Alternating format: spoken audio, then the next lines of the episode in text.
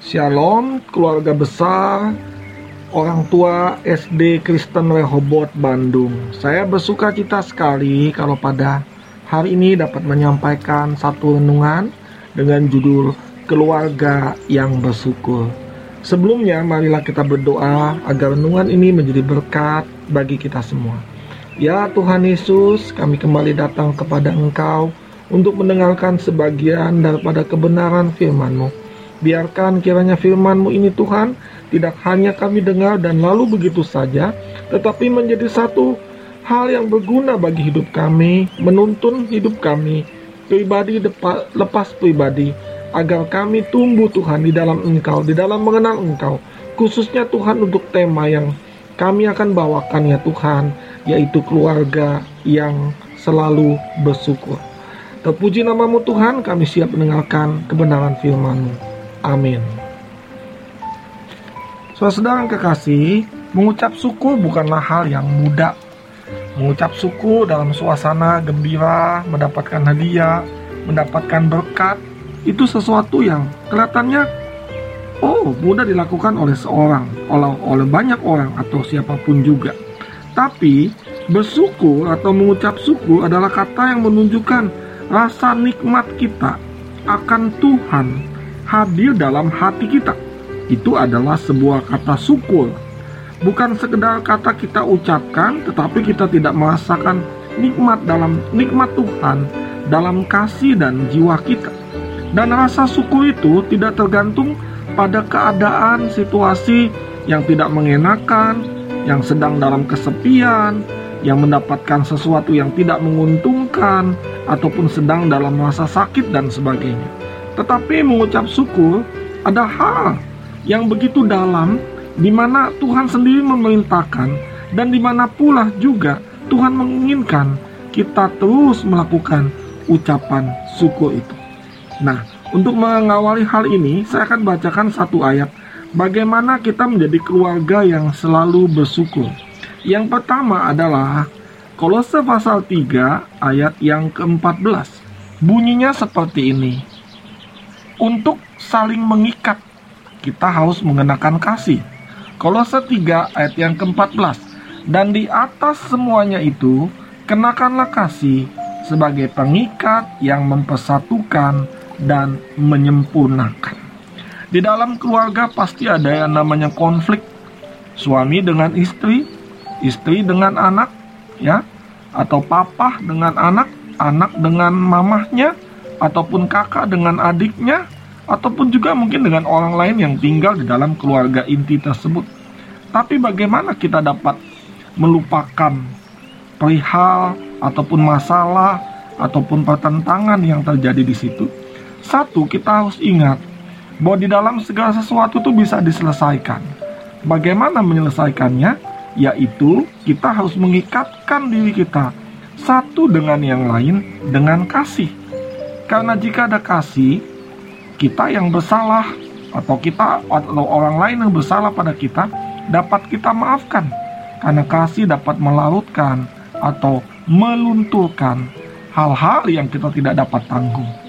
Demikian juga sebaliknya, kalau kita bersalah, mungkin kita dapat berbesar hati kepada siapa? Kepada orang yang kita sakiti ataupun orang lain yang mungkin merasa tersinggung dengan kita sehingga kasih itu menjadi tumbuh dan mengikat kita, mempersatukan kita kembali menjadi keluarga yang dapat bersyukur.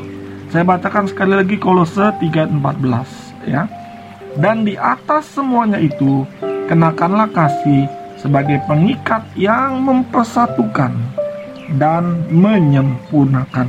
Dengan kata lain, keluarga dapat mengucap syukur, dapat bersyukur jika ada kasih yang mengikat, sebab kasih itu yang mempersatukan dan menyempurnakan setiap anggota yang ada di dalam keluarga itu. Hal yang kedua, kalau kita ingin mengucap syukur, yaitu arahkanlah hati kita pada jalan yang benar. Saya ulangi, kita dapat mengucap syukur jika kita mengarahkan hati kita pada jalan yang benar. Dalam Amsal 23 ayat 19 dikatakan begini. Hai anakku, dengarlah dan jadilah bijak. Tunjukkanlah hatimu ke jalan yang benar. Saya ulangi sekali lagi. Hai anakku, dengarlah dan jadilah bijak. Tunjukkanlah hatimu kepada jalan yang benar. Disakiti atau menyakiti adalah hal yang tidak pernah terlepas di dalam kehidupan keluarga. Begitu juga ketika kita keluarga kita diberkati ataupun juga kita memberkati ataupun dalam kekurangan. Itu semua tidak lepas di dalam masalah keluarga. Tetapi kalau hati kita setiap anggota keluarga mengarahkan hatinya kepada Tuhan, ya, mengarahkan hatinya untuk menjadi bijak, mengarahkan hatinya untuk menunjukkan agar Tuhan memberikan jalan-jalan yang terbaik kepada mereka, kepada setiap anggota keluarga, maka hati kita akan dituntun oleh Tuhan untuk menjadi bijak. Dan dengan mengarahkan hati kita kepada jalan yang benar, kepada jalan yang bijak, maka kita akan dapat mengucap syukur. Jika dalam masalah, kalau seseorang tidak lari kepada Tuhan, tidak mungkin ia dapat mengucap syukur. Tetapi kalau dia lari kepada Tuhan, dia berdoa kepada Tuhan, dia memohon kepada Tuhan, maka ucapan syukur itu akan memenuhi hidupnya. Jadi sekali lagi, syukur bukan hal yang dapat kita peroleh dengan mudah. Tidak, Syukur harus kita raih bersama dengan Tuhan. Karena syukur adalah kata yang menunjukkan rasa nikmat Allah yang ada dalam hati manusia yang tidak tergantung pada keadaan di luar. Jadi dua hal inilah yang kiranya menjadi berkat bagi kita. Yang pertama adalah kita mengenakan kasih sebagai pengikat yang mempersatukan dan menyempurnakan di antara semua anggota keluarga, suami, istri, anak-anak, semuanya saling mengenakan kasih karena kasih mempersatukan dan menyempurnakan. Dan yang kedua, arahkanlah hati kita untuk menjadi bijak pada jalan yang benar. Karena dengan jalan yang benar, kita akan menemukan hikmat Tuhan. Pada jalan yang benar, kita dapat menemukan jawaban-jawaban dari Tuhan pada jalan yang benar, setiap anggota akan mengucap syukur akan apa yang Tuhan berikan kepada kita. Demikian renungan singkat ini kiranya boleh menjadi berkat bagi kita semua.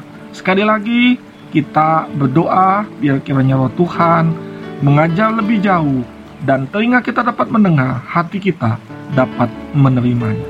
Ya Tuhan, kami telah mendengar sebagian daripada renungan firman-Mu. Biarkanlah kiranya firman-Mu ini menjadi berkat ya Tuhan bagi setiap kami yang mendengarnya. Ya Tuhan, baik kami sebagai seorang suami atau kepala rumah tangga, baik kami sebagai seorang istri ya Tuhan yang mengurus rumah tangga, agar kami dapat menjadi suami dan istri yang baik, yang berkenan kepada Engkau, yang diikatkan Tuhan oleh kasih Tuhan, dan yang menyempurnakan hubungan kami sebagai suami istri ataupun kami sebagai anak-anak ya Tuhan agar kami dapat menentukan jalan arah yang bijak menghormati orang tua kami melakukan kehendak Tuhan. Dan di dalam semuanya Tuhan baik suami ataupun istri kami dapat saling mengucap syukur dapat saling mendoakan. Masalah apa pun Tuhan dalam pergumulan keluarga kami masing-masing kami percaya jika kami mengarahkan hati kami kepada Engkau, maka hikmat daripadamu ya Tuhan mengalir dalam setiap pribadi kami.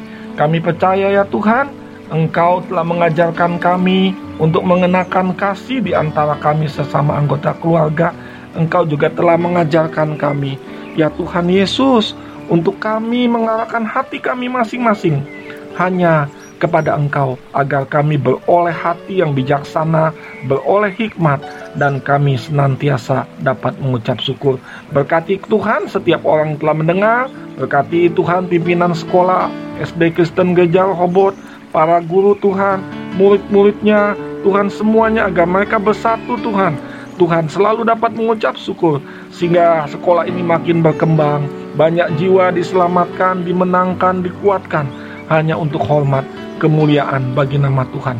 Terpuji namamu, kami telah berdoa dan kami alaskan hanya pada satu nama, Tuhan kami yang hidup, yaitu Tuhan Yesus Kristus. Kami hantarkan doa permohonan kami ini. Terpuji namamu di dalam nama Tuhan Yesus Kristus. Berkat Allah mengalir kepada kami semua yang telah mendengarkan firman ini. Haleluya. Amin. Tuhan Yesus memberkati kita semua. Kiranya renungan ini menjadi kekuatan, menjadi penuntun, menjadi rema, menjadi jalan, menjadi kebijakan bagi kita semua. Amin.